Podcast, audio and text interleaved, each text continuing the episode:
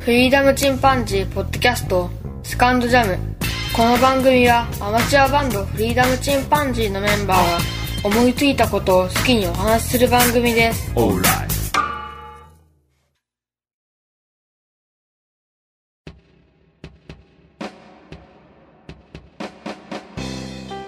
さあ始まりました。フリーダムチンパンジーの佐藤です。明けましておめでとうございます。2019年になりました。えーもう1月入りまして、1週間ほど経ちましたね。皆様はもう仕事を始められたという方もいらっしゃるでしょう。どうでしたかね？正月、いいお正月を過ごされましたでしょうか？今年もね、まあ、気張らずにぼちぼちとやっていこうと思います。よろしくお願いいたします。さて今日はまずお便り紹介をしたいと思います。12月23日にいただきました巻貝さんから、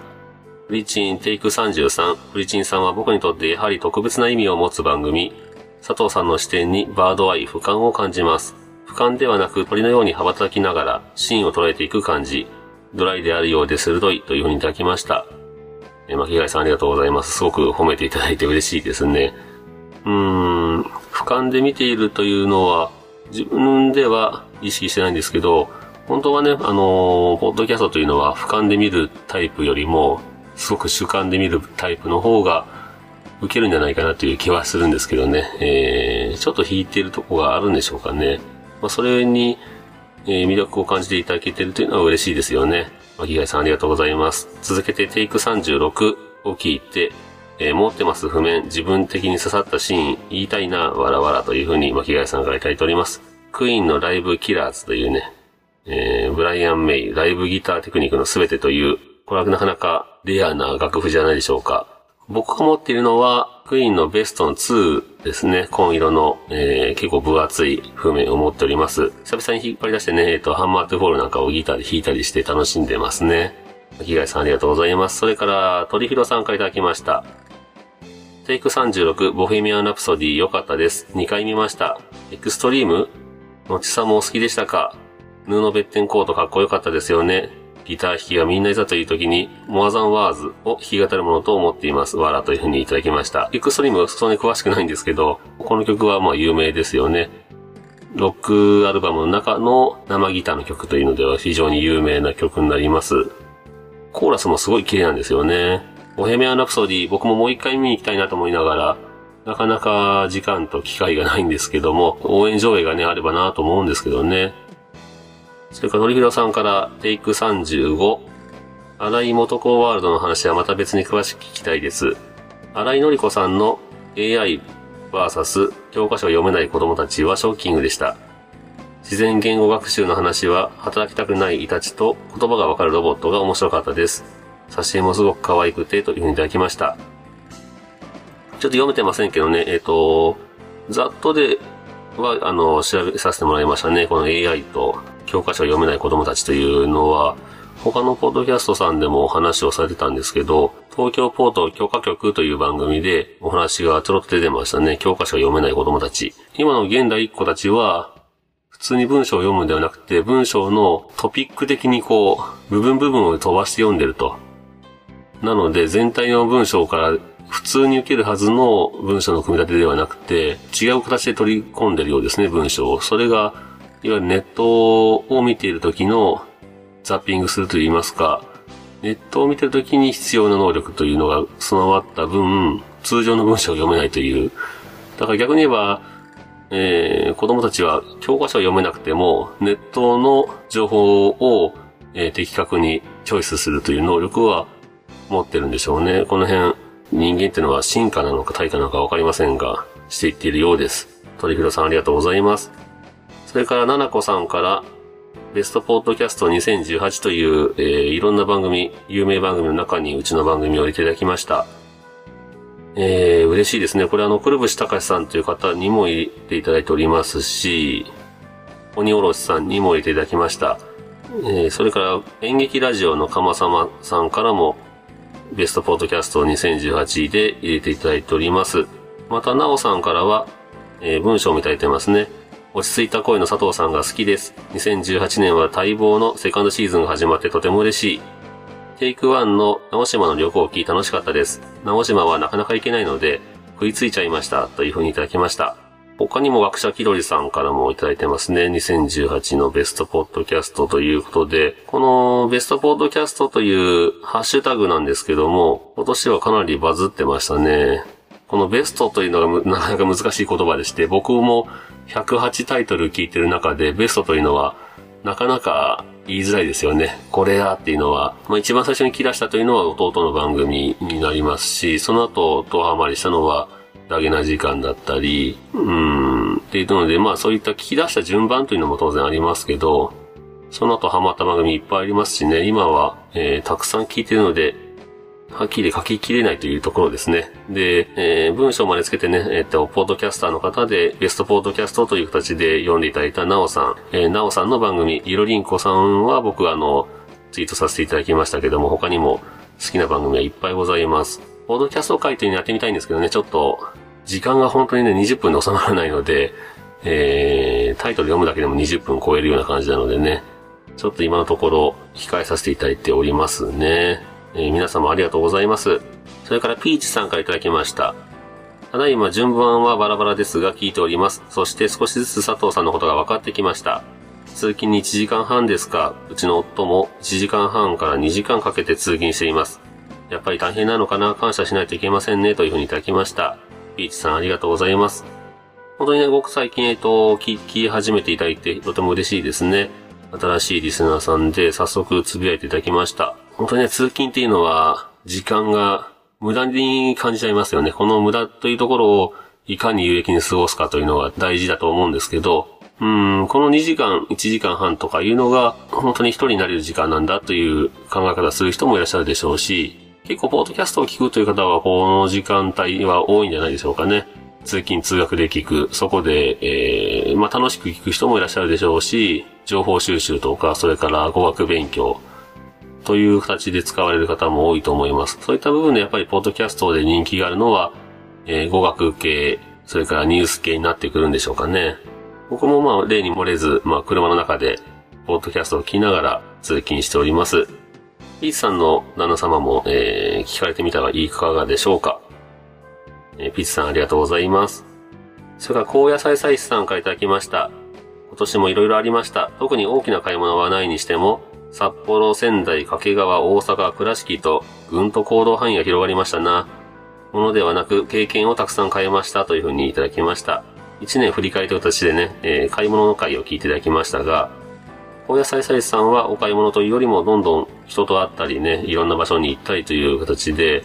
えー、非常に行動的にされていますね。旅行というのは、えー、経済学の中では、物を買うのと同じ扱いになっております。これはあの、記憶というのを反数してずっと楽しめるからという形で、えー、物を買うのと旅行というのは同じカテゴリーに入れられていますね。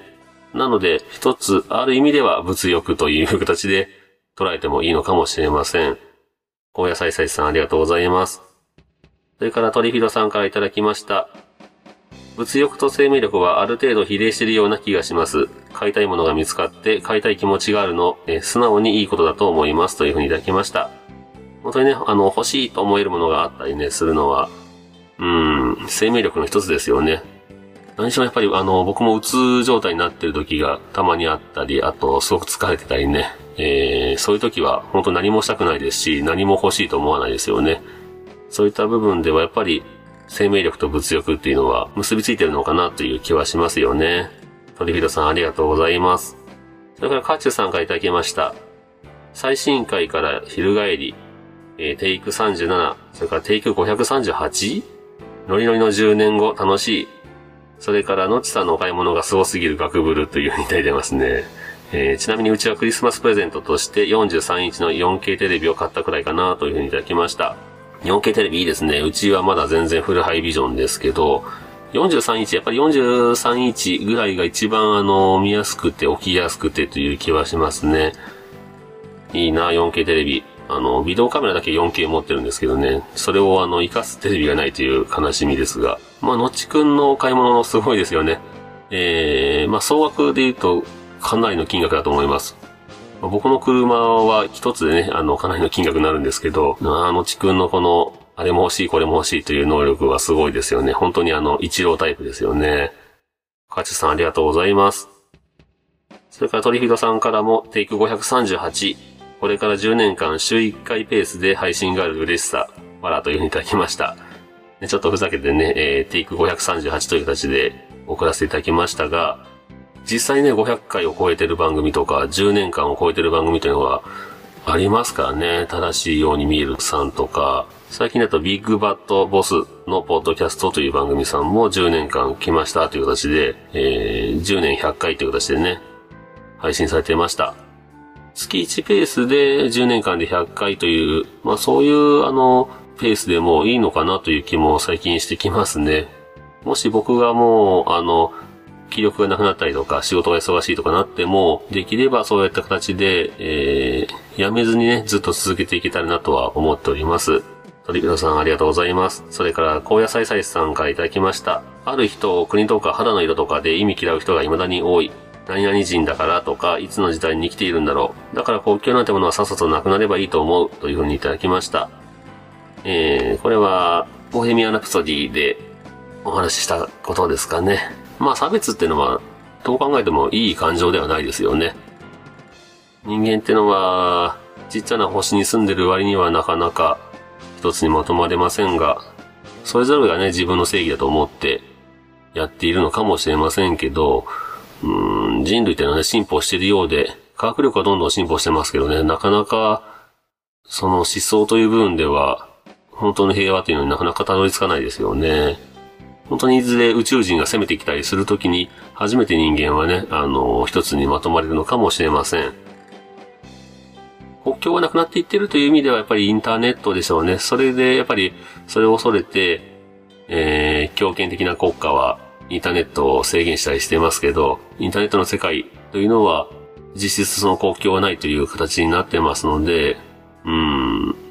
そういった部分からだんだんと国という概念が変わっていくのかもしれません。お野菜菜さいさんありがとうございます。それから演劇ラジオのかまさまさんからいただきました。年末年始に聞いたポードキャストという形でその中に入れていただいてますね。今年も聞くぞというふうに、えー、書かれています。ポードキャスターの方でも、ポードキャストを聞きまくるタイプの方と、えー、聞かないタイプの方と、いろいろいらっしゃいますよね。で、あと聞いていてもあまりつぶやかない方とかね。まあどうしてもエコひいきになりそうな感じがして言えないっていうところはわからないでもないですね。うちはあの、こうやって演劇ラジオさんのように、えー、お便りいただけましたら、えー、ご紹介するという形で、えー、やっていきたいなと思っております。演劇ラジオさんも面白いですからね、皆様も良ければ聞いてみてください。えー、かまさまさんありがとうございます。それから、なるみアット藤崎さんからいただきました。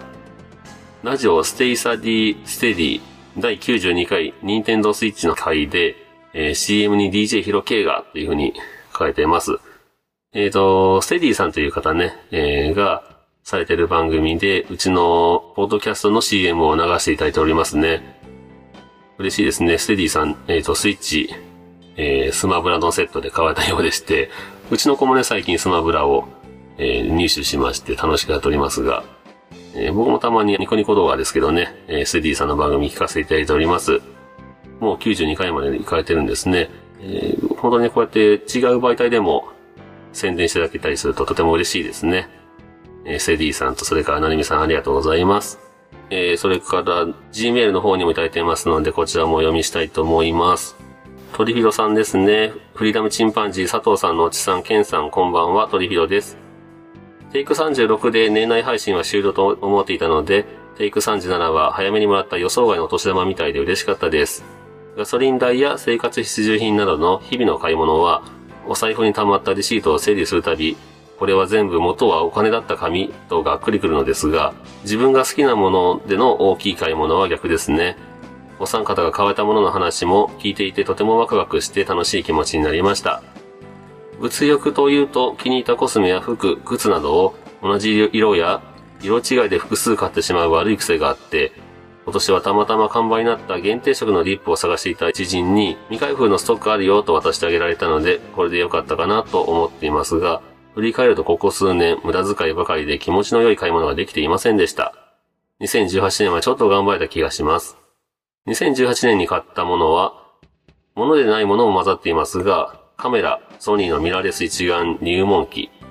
デスクトップパソコン、iPod Touch、Adobe CC、クリエイティブクラウドですね。それから自宅のネットを光回線にしたでした。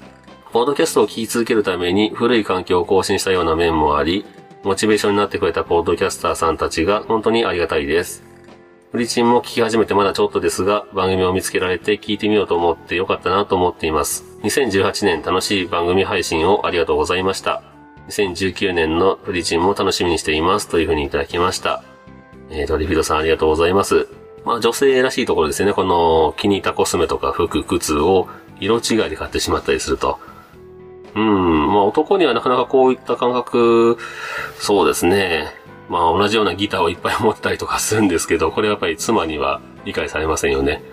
なんで同じギターこんなにいっぱい持ってんのって言われて、いや、これはドレッドノートで、こっちはガットギターでとかね、そういったあの、大きさによってギターの音色が違ったり、貼ってある弦が違ったりね、するんですけど、まあ読み返したら全部アコースティックギターと。トリビラさんも結構いろいろ買われてますが、ちゃんと一貫性があるような気がします。トリビロさんからは聞き始めてからたくさんお便りいただいてとても嬉しいですね。うん、あの、お便りというのはもうどんどん出していただければ、特にうちはもうどんなお便りも、えー、お受けしたら読ませていただいてますのでね、よほどネガティブでなければ、えす、べて読ませていただいてますので、で、こういったあの、お便り会という形で目を打ってますけど、お便り会は聞かないというタイプの方もいらっしゃるので、あの、お便り会は一応別に分けて配信してるつもりでおります。なので、もうどんどんね、気軽にお便り送っていただいて、あの、お便り会としてうちは別個に本編とは別に配信させてもらってますので、えー、よろしくお願いします。自分のあの思考の、例えば前やった話の、えー、補足ができたりとかね、それから整理ができたりとか、そういった意味でもとても、えー、嬉しいので、2019年もお便り皆様お気軽に一文字ね、えー、一行いただくだけでもとても嬉しいのでよろしくお願いいたします。今回は長くなりましたので、お便り紹介だけで終わろうと思います。